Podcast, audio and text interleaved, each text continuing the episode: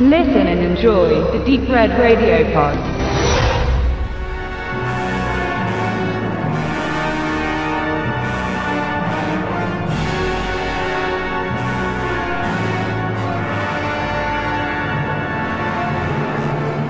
1961 forderte der US-Präsident John F. Kennedy die Wissenschaftler, Forscher, Ingenieure und Abenteurer stellvertretend für das gesamte Volk dazu auf, bis zum Ende des Jahrzehnts einen Amerikaner auf den Mond landen zu lassen. Vielleicht war das der Anstoß von Ray Harryhausen und seinem Produzenten Charles H. Schneer, H.G. Wells Roman Der erste Mann auf dem Mond neu zu verfilmen. Der 1901 erschienene Roman war ein Jahr später zusammen mit Jules Verne's Von der Erde zum Mond die Grundlage und Inspiration für Josh Milliers frühen Science-Fiction-Film Die Reise zum Mond.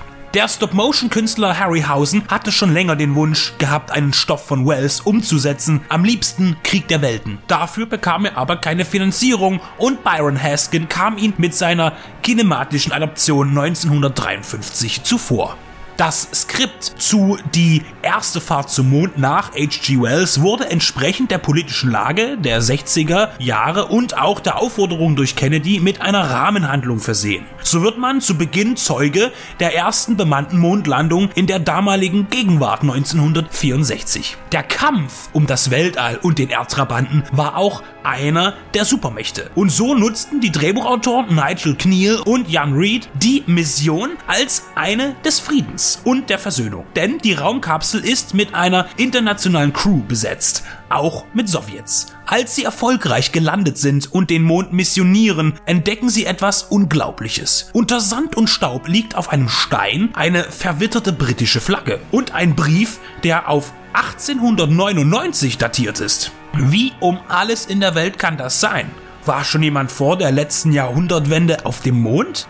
Auf dem Dokument steht ein Name. Arnold Bedford. Man macht den Mann ausfindig. Er ist mittlerweile ein Greis und lebt in einem Sanatorium. Als er von der UNO, die die Raumexpedition entrichtete, dazu befragt wird, beginnt er seine Geschichte zu erzählen, was er bereits 1899 auf dem Nachtgestirn erlebte und spricht zugleich eine Warnung vor großer Gefahr aus. An dieser Stelle beginnt der Film die Story von Wells Roman aufzugreifen. Der Wissenschaftler Professor Carver und der junge Arnold Bedford steigen in einer Raumkapsel zum Himmel und zu den Sternen auf, die durch eine Erfindung der Schwerkraft entbunden ist. Auf dem Mond werden sie sich dann den ihnen gegenüber feindlich gesinnten Einwohnern stellen müssen und geraten auch von der Oberfläche in den Untergrund, der einige Geheimnisse birgt. Um den Ganzen mehr Attraktivität zu verleihen, spendierte die Filmproduktion den beiden Herren noch eine Frau, Bedfords Verlobte. Sonst hält sich das Drehbuch und der Regisseur Nathan Uram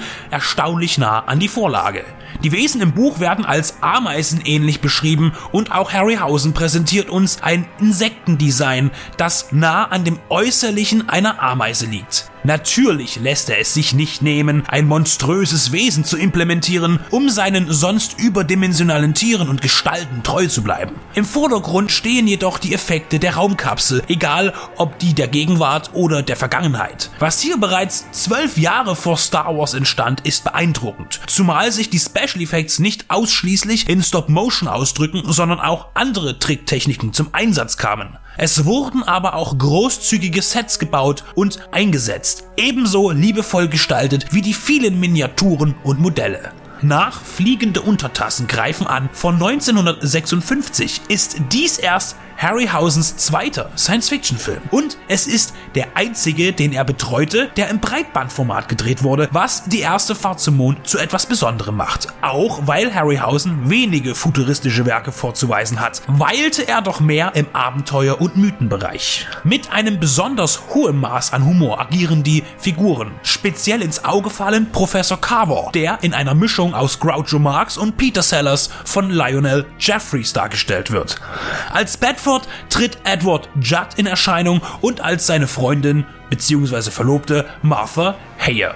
Die erste Reise zum Mond entpuppt sich als sehr frischer Klassiker mit wirklich spektakulären Effekten, die der Zeit wirklich voraus waren. Mit einer herrlich naiven Sicht auf Physik und generell auf die Situationen, die sich ereignen, nimmt sich der Film doch bemerkenswert ernst und wirkt dabei nicht einmal peinlich, sondern einfach nur charmant. Das Publikum sah es jener Zeit wohl anders, denn besonders große Erfolge gab es im Kino nicht zu feiern. Wie die letzten drei Produktionen, die Schneer und Harryhausen in Zusammenarbeit mit dem Major Studio Columbia verwirklichten, blieben die finanziellen Erwartungen unerfüllt. Somit ist die erste Reise zum Mond das letzte gemeinsame Projekt vom Produzentenduo und der Columbia. Die Blu-ray-Auswertung von Koch Media in Zusammenarbeit mit Explosive Media ist gelungen. Anders als zuvor bei Die geheimnisvolle Insel ist das Bild wesentlich besser konvertiert, wobei das einfach nur an den technischen und altersbedingten Parametern liegt und die geheimnisvolle Insel natürlich in bestmöglicher Qualität präsentiert wurde. Aber die nun nächst kommende Auskopplung der Ray Harryhausen Effects Collection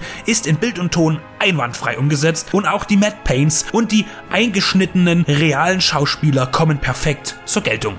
Es bleibt nur ein Wort zu sagen. Zugreifen.